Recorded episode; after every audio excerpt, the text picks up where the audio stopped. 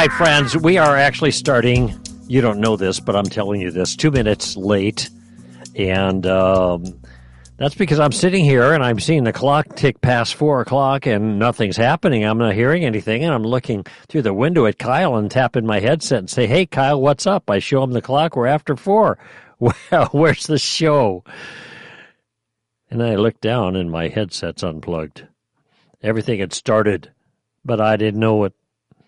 My bad. So uh, we started up again, two minutes late, but nevertheless, you won't be, you won't be sacrificing two minutes of the show. We're just going to go two minutes overtime. But glad to have you with me here on Stand to Reason. Greg Koukl, your your host, and uh, I have before me the uh, Conejo Guardian. This is an independent community news from Conejo Valley.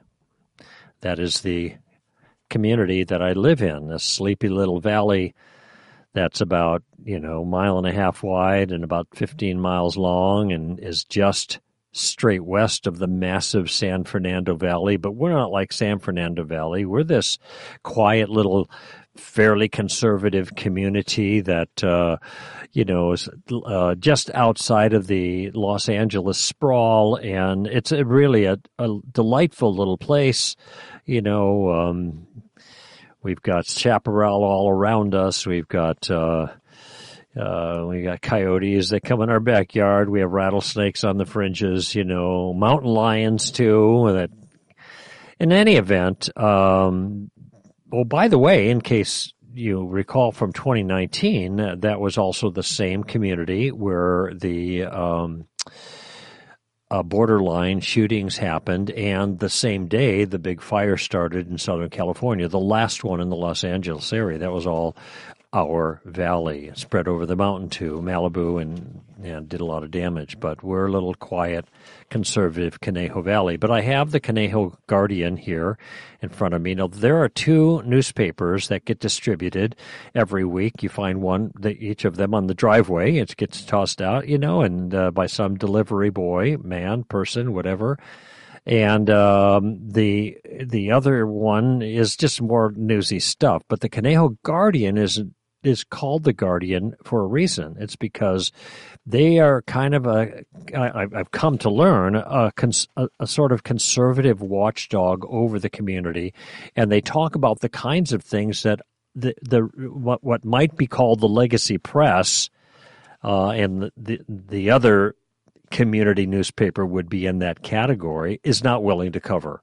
They're not going to tell you the things that are going on. And I've quoted from you, or rather to you, from the Conejo Guardian before. But uh, ours came yesterday, and my wife set it out in uh, where it'd be visible to me. I saw it there, and I said, "Honey, do you want me to read this?" She said, "Yeah, look at it." And here's the headline: CVUSD. Now that would be the Conejo Valley Unified School District, like LAUSD. This is the CVUSD. Allows boys in girls' bathrooms punishes students for using wrong pronouns, and wrong pronouns is in quotations. So, so this is an alert about something that recently happened, a policy clarification um, with regards to the CVUSD, that is all the public schools, K through 12, in our sleepy little conservative community. And uh, the the article starts this way: in response to parents' demands for policy clarity. Okay, um, just a note: this is happening all over the country, where local school boards are deeply and profoundly politicized with regards to certain views and are adopting these views and enforcing them on the students apart from the parents' consent and sometimes even apart from their knowledge. So the, parents apparently, I don't. My kids are not in public school, but uh, and I, I, would never do that to them.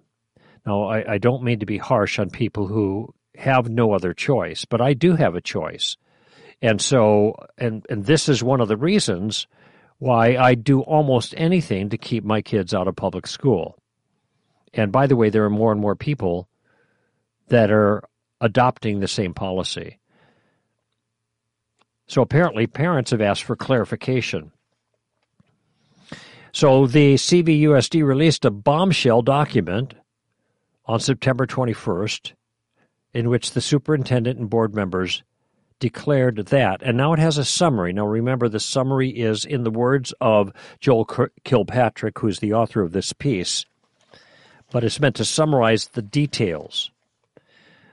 One, menstrual products will be placed in the boys' restrooms in all 6th through 12th grade CVUSD schools. Two, boys slash men will be allowed to use girls slash women's restrooms and locker rooms without hindrance. Now, we learn later, as I look at the actual citation, that eh, given um, the gender identity of the individual, so it's not just a free for all.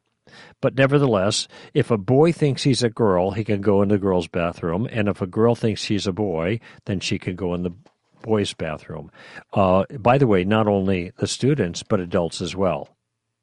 Just, just picture that in your mind. Um, next item students, teachers, and staff will be punished for using a student's wrong pronouns. Next item boys are allowed to dress like girls, and girls are allowed to dress like boys. Next item schools may create support teams to help gender confused students in their so called transition to another gender, which could include taking puberty blocking drugs and having genital mutilating surgeries.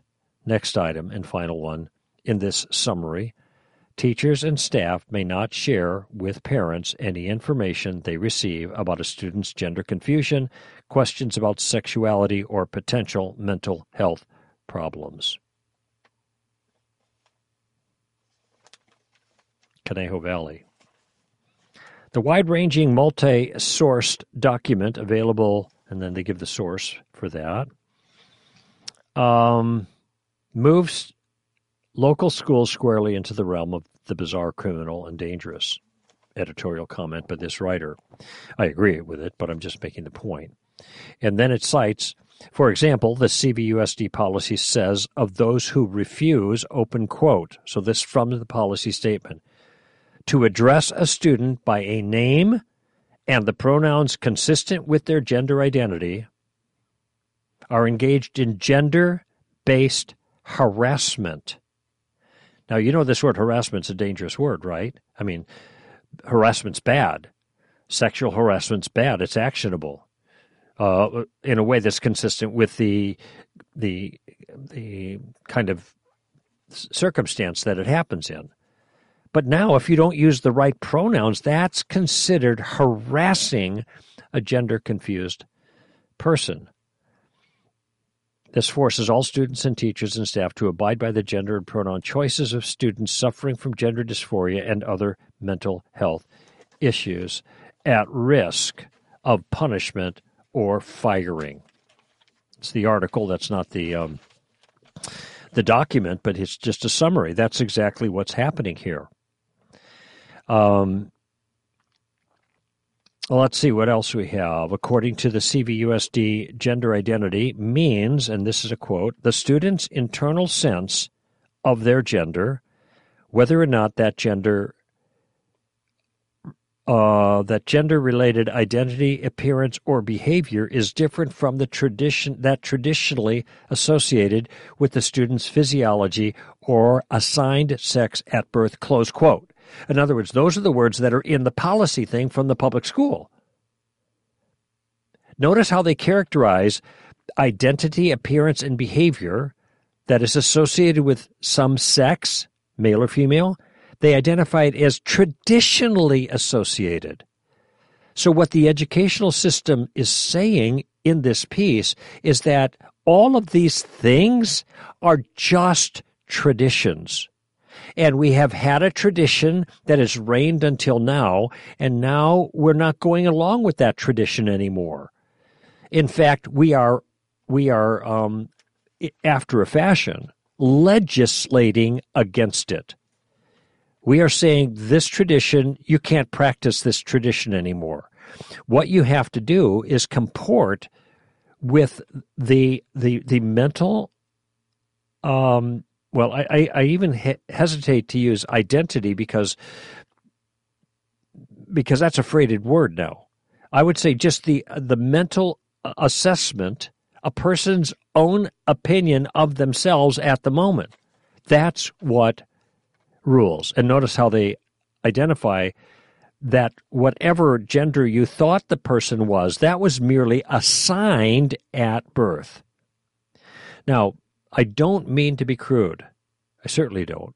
And because I don't mean to be crude, I'm almost hesitating to say this, but I'm just going to say it because it needs to be said. No physician assigns a penis and a vagina. They're part of the equipment that comes with the child. When the doctor says it's a boy or it's a girl, he is simply observing how reality is structured in that circumstance. It is not an assignment, it's an observation. But of course, that doesn't go along with this narrative.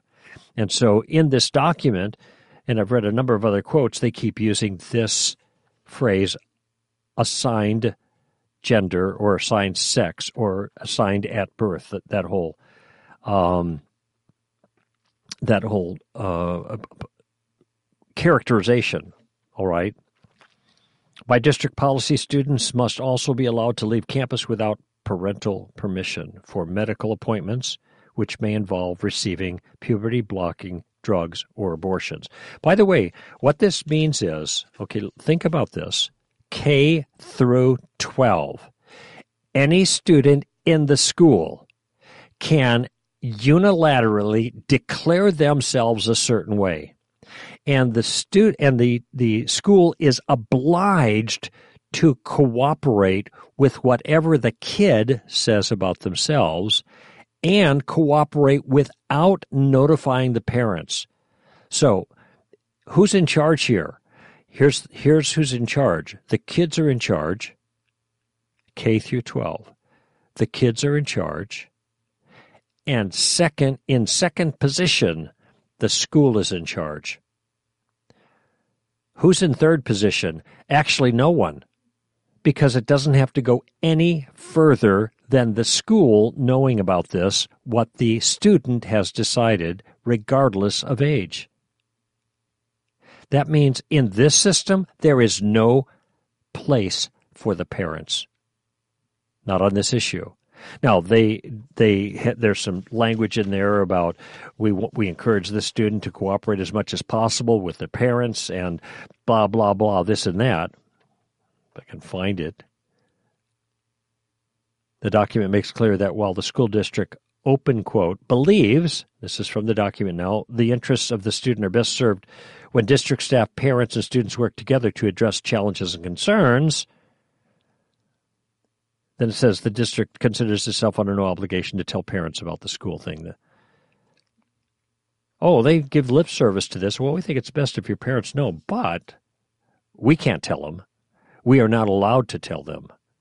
That's up to you.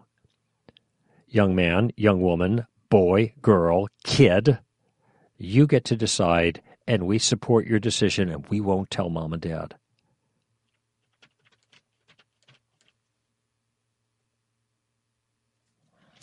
So,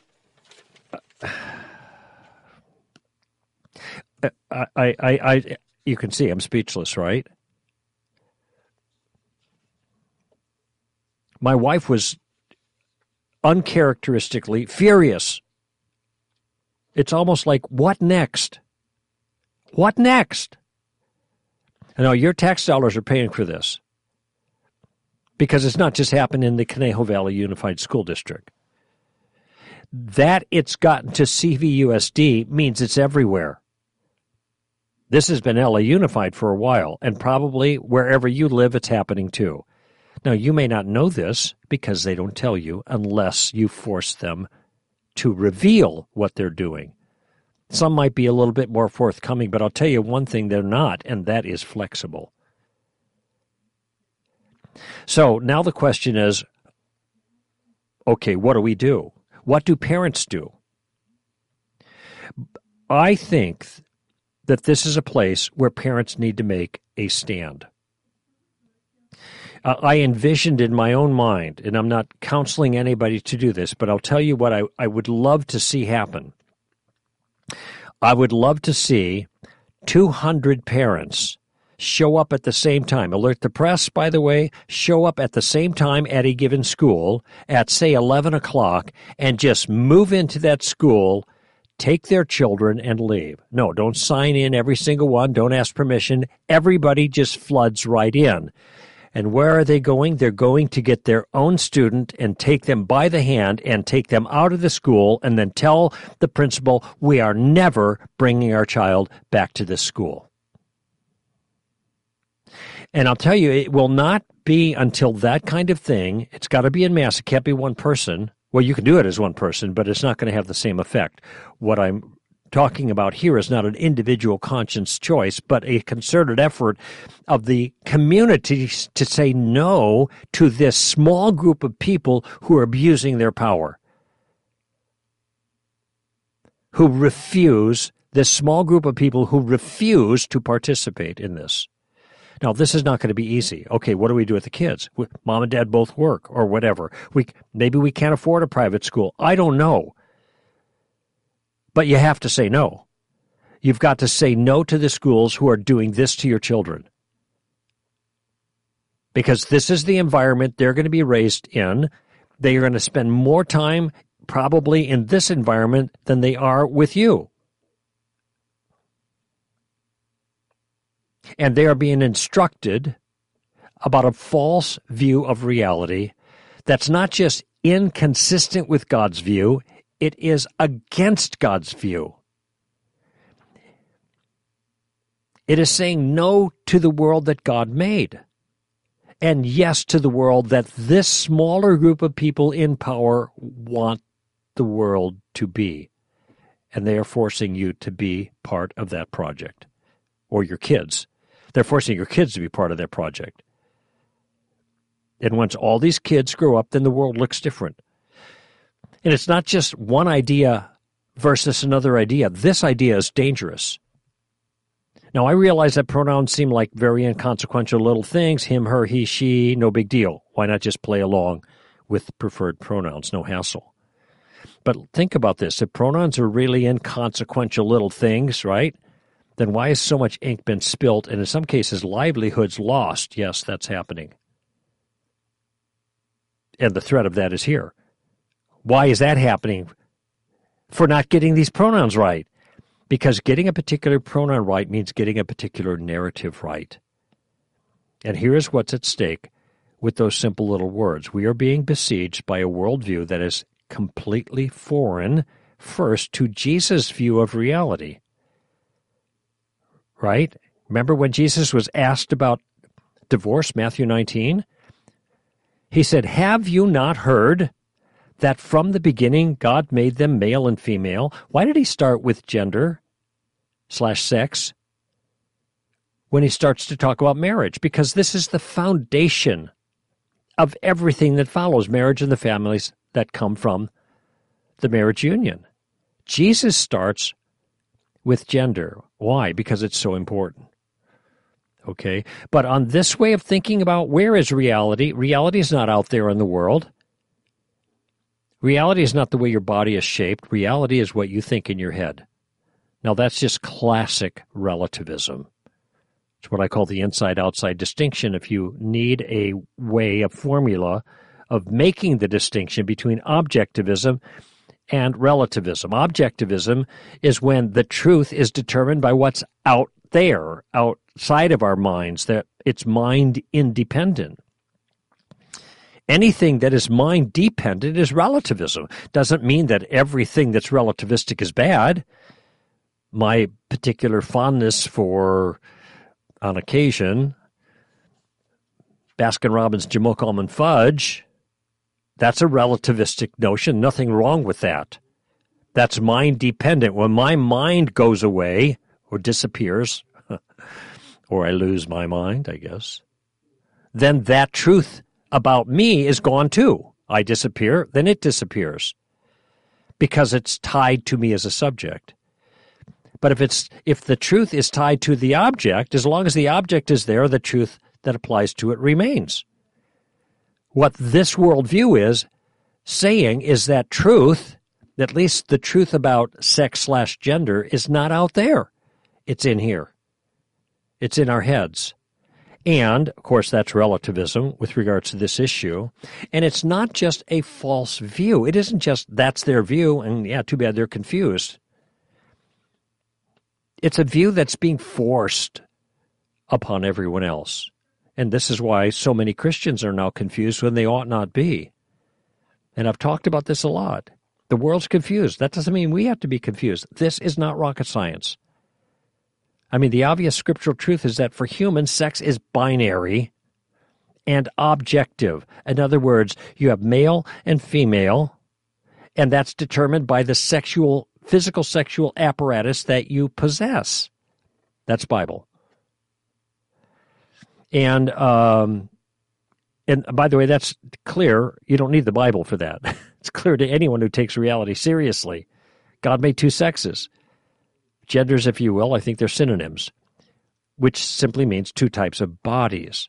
And he made them for a reason. It's the way humans can be fruitful and multiply.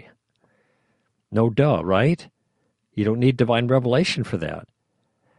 But in our culture, we're being pressured to reject both God's truth and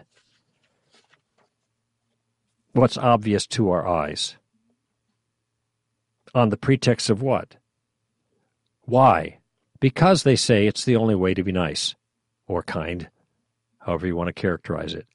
And on the pretext of being kind, the world has made pro watch this has made pronouns the skirmish line in a broader battle of worldviews. There's a lot at stake here. Who is it that defines reality? Does God define reality or each one of us? Or let me let me say it a little differently. Does God define reality or does the government define reality for us? Because that's what's going on here.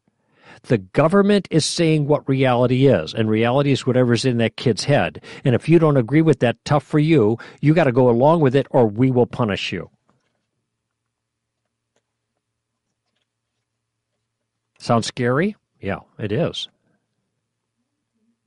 Paul warned us not to be taken captive by empty deceptions of men. Find that in Colossians 2 8.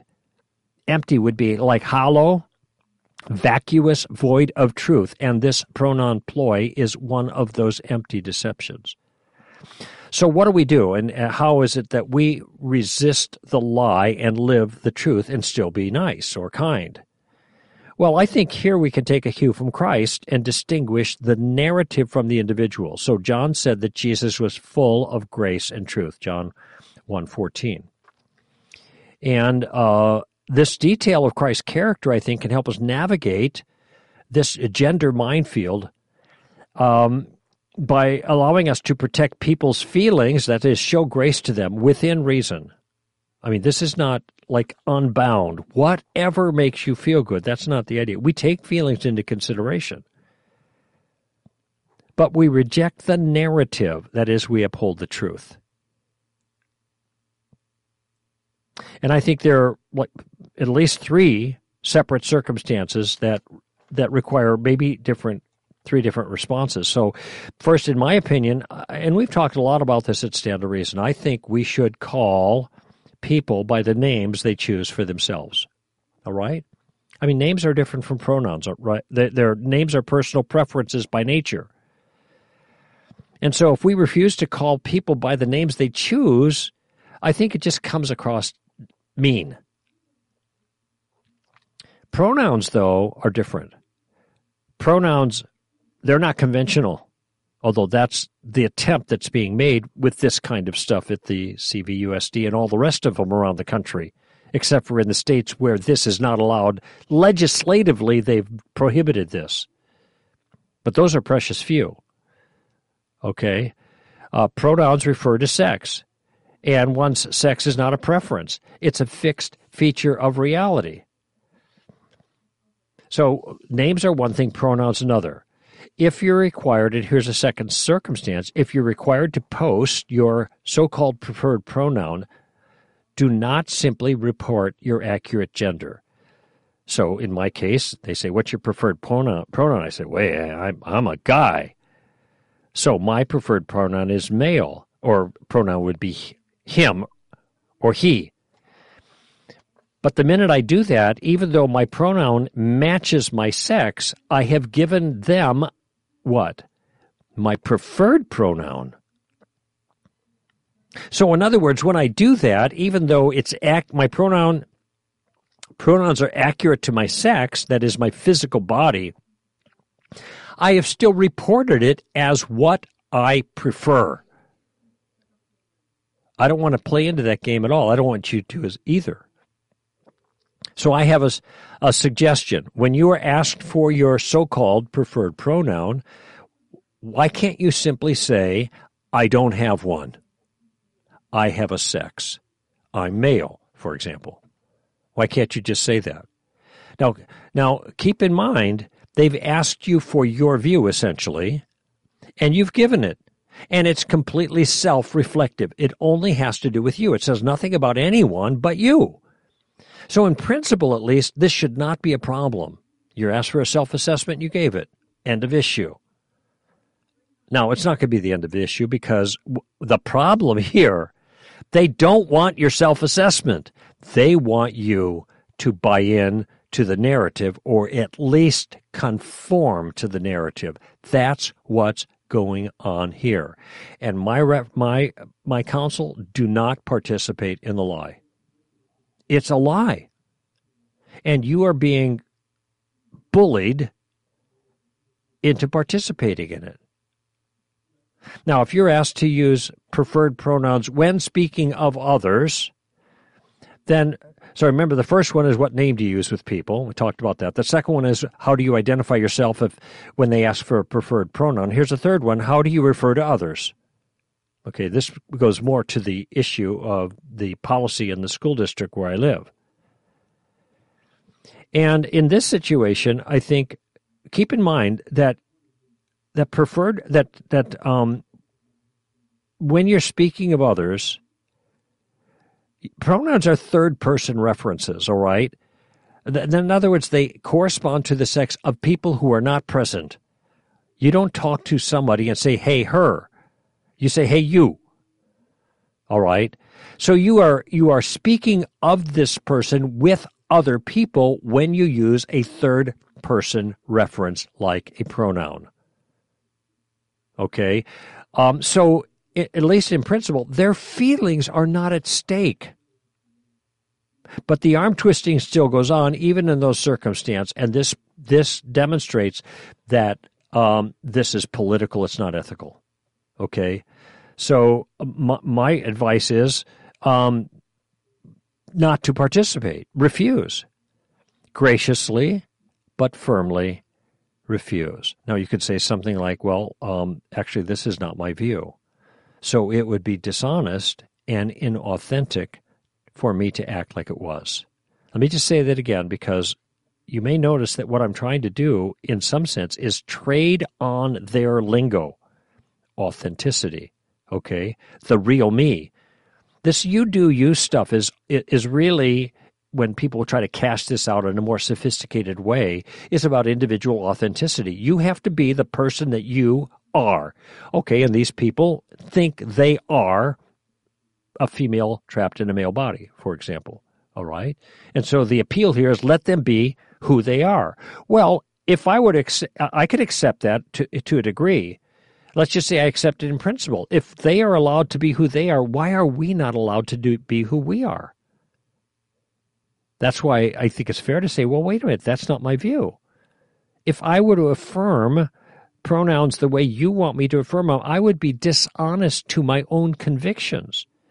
I would not be being authentic. Okay? Now, maybe you're a teacher. Uh, you could use a student's last name for third person reference. Um, or you could find some other kind of workaround. Uh, there's a lot of you that are facing these difficulties, and just think creatively about doing the workaround, but don't please don't buy into the narrative because you're being bullied. At some point, you have to say no to a bully, or the bully will continue bullying.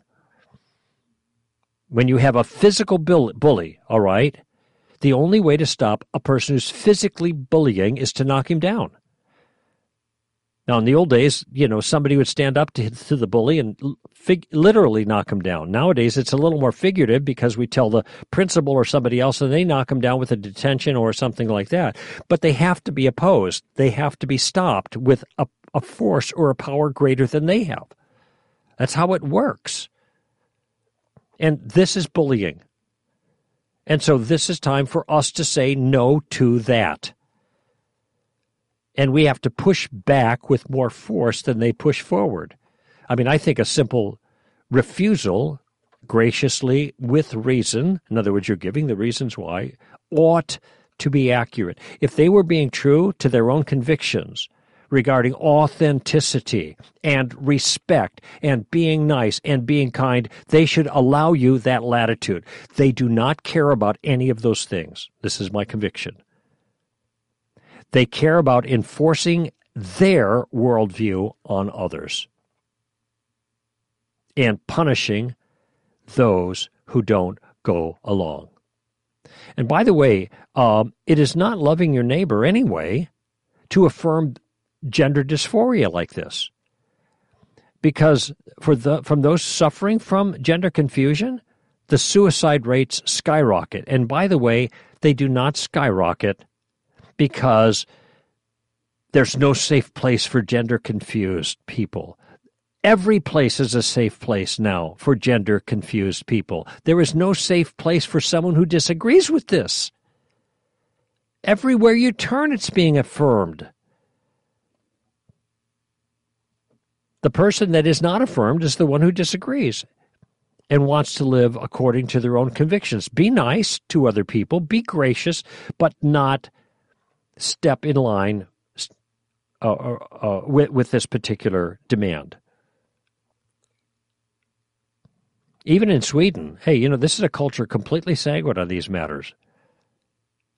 The suicide mortality rate for transgender people is 20 times the standard for the general population. And by the way, surgery does not improve those numbers. And it's one of the reasons that the American hospital that pioneered sex reassignment surgeries, that would be Johns Hopkins, they don't do those surgeries anymore. And the reason they don't do those surgeries anymore is because all they realize they're not helping that person. There's no help. All they're doing is mutilating a perfectly good body, as one doctor put it, who had been involved in those surgeries.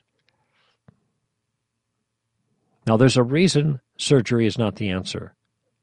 Um, here's one reason it is biologically impossible to change one's sex. Full stop. You, it cannot be done. Virtually every single cell in your body is screaming one thing while your mind is trying to move in another direction. It does not work. The best one can do is mutilate a perfectly healthy body, as I said. And, and second, those dealing with gen, genuine, genuine gender dysphoria, not the make me up that the culture is creating now called a social contagion. It's a fad. Those people really suffering from gender dysphoria, they are deeply broken people. And that's by their own admission. I mentioned a moment ago, I'm a woman trapped in a man's body. Does that sound right to you? It doesn't sound right to them. That's why they're bringing it up. Something's got to be done. But they're convinced it's not their mind that's amiss, it is their body that's amiss. And so the rest of the culture says, yeah, you're right. Your body's all wrong but what you think in your head is perfect. Here's the problem. Once you change the body, it can't be changed back again. But guess what happens? People do change their mind about this all the time. And when they're 18, 19, 20, 21, 22, 23, and they have surgically had their been castrated or they have surgically had their breasts removed, they're not getting those parts back or their body's been radically altered forever because of the hormone blocking drugs, etc., they don't get that back. They can't change back and just undo everything. Now, the way this used to be dealt with is I know you feel like a girl, but you're not. You're a boy. So we're going to help you with your self concept to match your body instead of mutilating the body. And you know what, by the way, there's a whole bunch of states, including California, where that's illegal to do with a minor. crazy. These are people who need our love and our grace and our help, not our enablement of their affliction. I mean, would we recommend liposuction to an anorexic? Now, I hope everybody's saying, well, that's crazy. Of course not. But no doubt that's coming too if the ter- current trend continues. I've mentioned before that parody quickly becomes reality. You can't parody these things because they show up in your doorstep and the you know, this is really happening. It's nutty. So, here's my kind of final salvo here. Just say no. Graciously hold your ground. Refuse to be bullied into affirming a lie. I understand the temptation to compromise on truth is intense, and people have to choose the hill that they die on. For some people, not to not compromise is just going to cost them too much, and I'm sympathetic to that. If you say no to this and you lose your job, that's I I think that should be grounds for a civil suit. But that means you've got to you you've got to litigate and that's expensive and it's time consuming and who's going to feed your family in the meantime? So i'm sympathetic to that. But listen some some hills are worth dying on and if we don't start dying on these hills the hills are getting bigger. And the encroachment on personal liberty is getting more severe. And when do we say no? When do we say this is it. Uh, draw a line in the sand. We're not going any further with this On this issue, our goal is modest. We are not demanding that other people abandon their views. We are only asking that we be allowed to keep our views. And in the long run, we may not be able to change culture. I acknowledge that. But we can always keep culture from changing us. Greg Koukl here for Stand to Reason. Let's take a break, and I'll be back with calls in a moment. What if I'm wrong? Have you ever asked yourself that question? There are times when we feel confident about our convictions, but there are other times, if we're being honest, when we encounter doubts that leave us wondering if we got it all wrong. This has caused many to deconstruct their faith. If you can't give a why to your faith, you won't be able to give a why not to your doubts. In other words, if you don't have a Christianity anchored in what's true, you will always be at the mercy of your doubts. That's why we're excited to announce this year's Reality Conference. Our theme is Seek and You Will Find. We will equip students to navigate their doubts by seeking answers to their toughest questions. Because when you seek answers, you find truth. It's time to examine the foundations of our faith because a strong faith requires a strong foundation. Join us at one of this year's Reality Student Apologetics conferences. For more information, visit realityapologetics.com. As a high school teacher, I always had a red pen close at hand. When I wasn't in front of my students teaching a lesson, you could find me assessing assignments, grading essays, and evaluating exams. The red pen played a crucial role in the educational development of my students. With it, I questioned their assumptions, exposed their errors, and challenged them to think critically. You see, a good teacher doesn't merely tell his students that they're wrong. A good teacher shows his students why they're wrong so they don't make the same mistakes twice. He corrects because he cares. Last year, I was scrolling through social media, and frankly, I was discouraged at all the bad thinking that undergirded much of what I was reading. Then it hit me. What if someone applied the red pen to this flawed thinking? And red pen logic with Mr. B was born. In the last few months, red pen logic has grown in popularity. Through our engaging and shareable educational graphics and videos, we are helping people, especially young people, assess bad thinking by using good thinking. And we have a lot of fun in the process. So here's your homework assignment. Like the Red Pen Logic Facebook page so you don't miss our next graphic. And subscribe at the Red Pen Logic YouTube channel so you don't miss a single video. Class dismissed.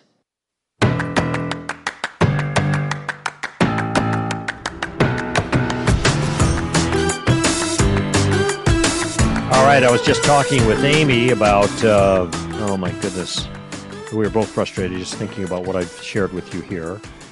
And uh, and I just had a thought, you know, they ought to make a law that every time you make a law, you got to cancel another law out so that you don't keep piling up laws. If you go for hundreds of years and all you do is make bunches of new laws, I don't know how you can af- avoid a totalitarian state. Get rid of some of these things. And by the way, I, I, I, wish this would happen more often. When you have crazy laws, then you have uh, you have a, a, shift, and the people say no to this nonsense and elect a bunch of other people who are sold out to this nonsense. Then those other people say, "Okay, we're nixing this law," but I don't see that happening very much. I don't know why they why they don't. Maybe some sometimes a court will nix it as unconstitutional, but I'm not even talking about that kind of thing. I'm just saying, yeah, this is a bad law we passed. We're going to undo it. Yeah. Anyway, okay, let's go to Granbury, Texas, and this is Craig. Craig, welcome to the show.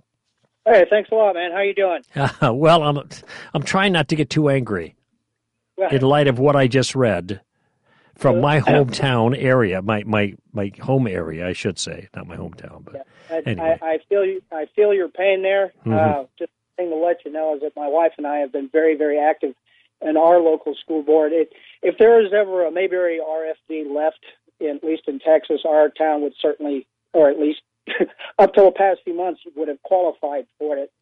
But uh, so you live you live in Texas, Granbury, Texas, and what, what? I'm just curious. Have you you encountered that in your community? Do your kids go to public well, schools? Well, well, fortunately, my kids have escaped the wrath of Caesar. They're my youngest one; he's in college now. My oh, older daughter, okay, uh, dental school. But we're still, and we get a lot of pushback. Why do we even care? You don't even have kids in the school. It's like, well, we have friends who have little ones. But anyway. Well, can uh, I respond to that real quickly? It's because sure. the, these schools are training the people who will be the future leaders and are going to govern everybody else. It isn't a matter of just like, oh, this is your kid, so you get to say something. These are these are people that are members of our community yes. that are that are being having forced upon them, and that's another thing. If they just kind of adopt it themselves in the open discussion, yeah, and they think this is a good idea, that's one thing. But it's being forced upon them to build a whole generation of people that that think in lockstep with the left. And these yeah. are the ones that are going to be running corporations, that are going to be starting businesses, that are going to be our elected leaders in the future because they're the only ones going to be left to be elected and the people voting for these elected people. So this is their way of guaranteeing that their way stays this, their way like forever. And right. that's why this matters now, even yeah. if you don't and have kids in school. Yeah, they're, and they're going to be the ones that's in charge of yours and mine Social Security. Hmm. And when their view of human value, when you no longer become productive to society, it's like, well, you've had your health care rationing, citizen and it gets cut off. But uh, in in response to your your question there, the transgender ideology hasn't really hit here yet because minds haven't been lubed enough to accept it. But what we're really having a huge battle with right now is explicit hardcore porn in the libraries, even as no. low as about grade. In and wait, in the libraries? In the school libraries, yes. It in is, the uh, school library, not just the general public library, the school. Oh, library. and, well, in fact, I think even more so in the uh, school libraries than the general. But uh, now, the, and the only difference between these books that are in the school library and say Hustler and Penthouse is just these books don't have pictures. Okay, I mean, right. It's it, and trying to bring it to light during a school board meeting. Uh, I mean, it, it's easy to do, and I was listening to what you were saying about, you know, how to how do you speak the truth, you know, about reality. And I've gotten up numerous times to speak, and of course, it's like trying to do a, a giant tweet. You know, you can put out three to five minutes worth of something, yeah, and it's by school board policy they can't say anything, so you're basically just talking to the wall. Yeah and they don't have to listen to you e- either. And uh, no. and uh, and when a lot of parents show up to object, they are characterized even by our federal government as uh, as as as domestic terrorists. You know, I mean, this is that's the hint. And let's get some uh, enforcement here to clear these people out. And uh, of course, that I think backfired, and uh, it, it just is another example of a very authoritarian approach from the powers that be. And Right. uh, and every every month it seems like there's something else that happens that takes your breath away. And, and you think, how can this happen? Now, I'm 72, so I've been around since 1950. And so I have a history, a historical perspective in my life to see the radical differences. Right. But there's a lot of people who are, you know, looking, unless you're 25 years old or older, you don't even have a, a conscious recollection of 9 11 Right. you know so so they're these are people that don't know the world that i grew up in and the america that i grew up in and the liberties that we had that are part of the american project and these things are being taken away from them left and right and they don't realize what's they're being robbed of now, the Right. older crowd does, but the younger ones don't. And this is another problem. They have never been taught about America as such. America, the land of the free and the home and the brave and you know our roots and whatever. I, I, we're, we're getting a, a little bit of field of our main issue here, but I, I Yeah. just uh, it, it's anyway. So let's go to your question, Craig. Well, just one one last thing. I just want to say, as far as the school boards, they get up there and have been talking the same way, like when you're talking about, you know, the nature of reality, calling stuff out. It's like, you know, there are only two genders. You know, the men were made for women and women made for men. It's just like either deer in the headlights, uh, you know, the rolling eyes, the shaking heads, you know, the whatever, or just overall just complete apathy. Yeah, and that's the thing that is so you know i get the accolades privately you know from here there and elsewhere but it's like as far as because i even say you know if i'm missing something someone please let's have some coffee and let's talk about it. Lands on crickets you know? yeah, right, right, right, right. And I, I don't, I don't know how to deal with that. I'm writing a book right now in how we engage others. You know, using questions on these issues. The last chapter, I'm just working on the last couple paragraphs. Actually, hopefully, I'll send it out to Zondervan tomorrow. But the uh, the reason it's so slow here is because I'm dealing with gender, marriage, and sex. And as I I mentioned uh, with when I was talking when Amy and I were doing a show this morning and hashtag STR Ask is you're you're talking with people, you're engaging people who no longer speak English. And and what I mean is, of course, they they, they, they, they are English speaking people, but it's a kind of a hyperbolic way of saying all the words have changed definitions. And so when you use the old definitions with them, the the classical definitions, the definitions of words that comport with reality, they look Right. at you as you characterized a moment ago, they, like they don't even know what you're talking about.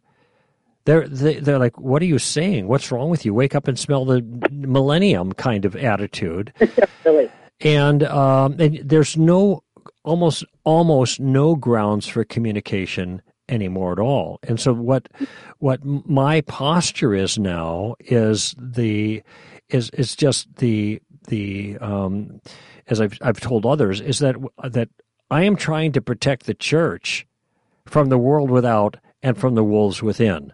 And there's a lot of wolves on the inside now. Uh, the Bible calls it chaff, you know, also wolves and chaff. The, the wolves make chaff, and chaff are the believers that are so confused they don't hold to Christianity anymore, though they still call themselves Christians. So um, I'm concerned about the body of Christ standing tall and standing firm, not changing the world's point of view at this point, just keeping us from losing our grounding, our foundation. That's my concern, uh, Craig. yeah okay So you had a question yeah that had nothing to do with the, my rant here. Yeah. Okay. Um, no. Uh, fortunately, it's something quite a bit lighter. That is, uh, uh, my family and I were were big fans of Dennis Prager and Ben Shapiro. We love watching and listening to them and everything, and have learned lots from them. Mm-hmm. But what gets me, since well, here in Texas is not exactly a bastion of Jewish activity. My question is, with a staunch Orthodox Jew as they are, how does an Orthodox Jew atone for sin? Well, they have this worked out the classic Mosaic law atonement can't be done. It couldn't be done since 70 AD when the temple was Right. destroyed. Okay, so that's off the plate. Um, and so now what? It's kind of interesting to me. I mean, I have an answer, their answer, and I'll give you in a minute, but it's kind of interest, interesting to me that when the Jews were out of the country, that was an indication that they were not right with God.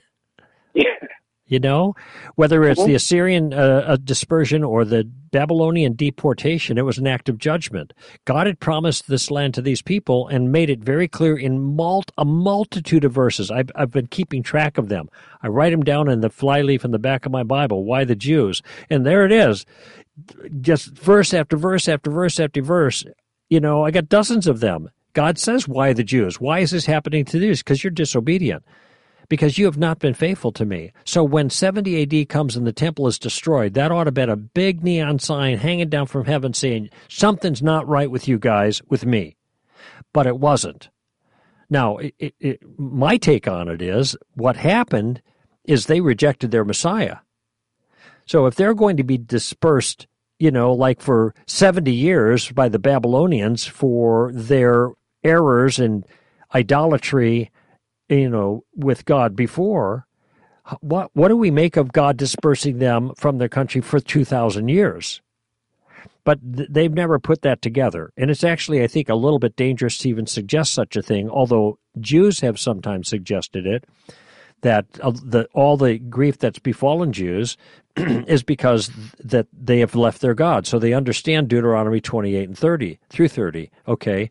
So nevertheless, now they're stuck. Now they had a system that was a means by which they could secure forgiveness, the sacrificial system, and um, and so now they can't do that anymore. So what they what ha- their tradition, and this is a big part of of Judaism, kind of changing with the times. And I think this is an important theme of Judaism that as times change, we change. Okay. Now, the Orthodox aren't going to be so glad about changes, but they have to change something. The temple's gone.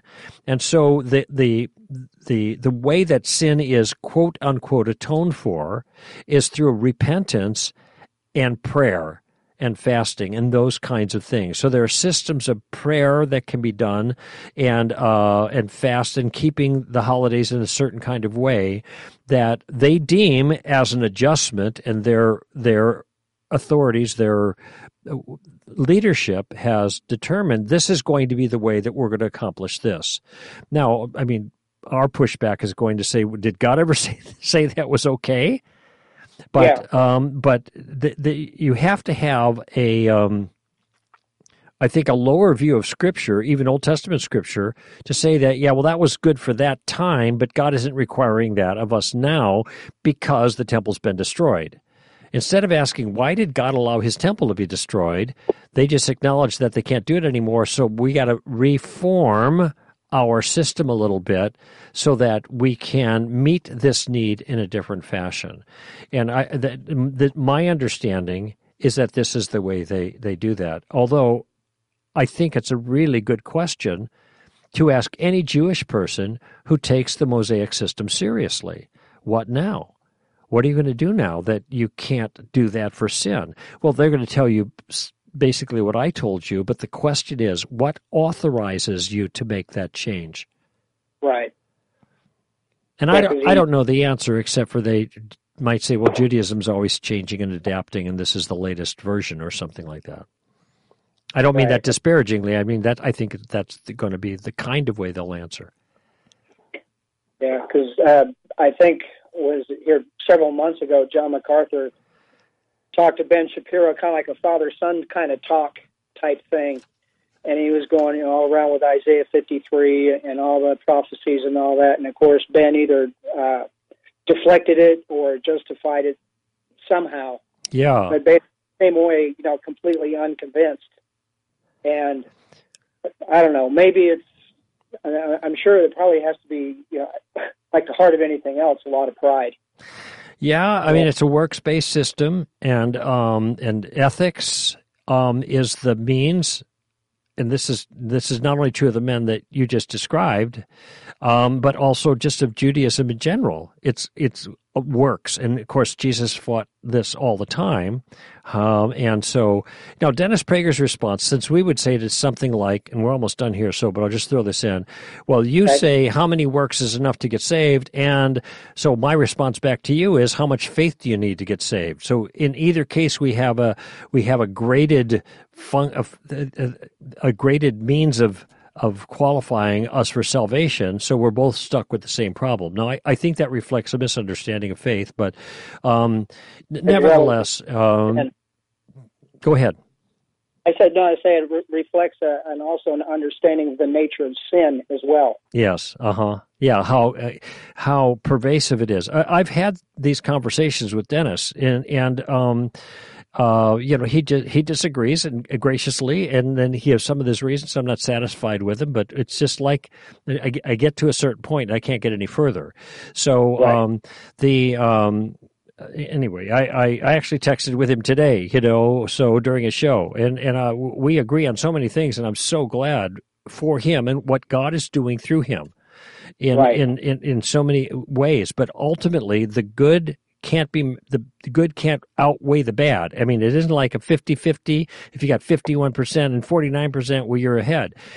God right. requires obedience for everything. There's no law that we can break with impunity and not be held accountable for it. That's even true with human laws. So, uh, anyway, I, I, there's a little bit of a conundrum there, you know, and uh, we can keep praying for these guys and, and doing our best to persuade them, but, uh, you know, God knows. So, listen, uh, Grant, Craig, rather, in Gr- Granbury, Texas, I'm, I'm out of town here, yeah. out of time here. What is wrong with me today? So here's my music. But thank you, Craig, for the call. I appreciate the sure, chat. No Okay, buddy. All right. All right. Certainly did. Take right. care. Take care, man. Oh, all right. Bye bye now. Greg Koukl here for Stand to Reason. Oh, man. Give them heaven, friends. All right. Bye bye now.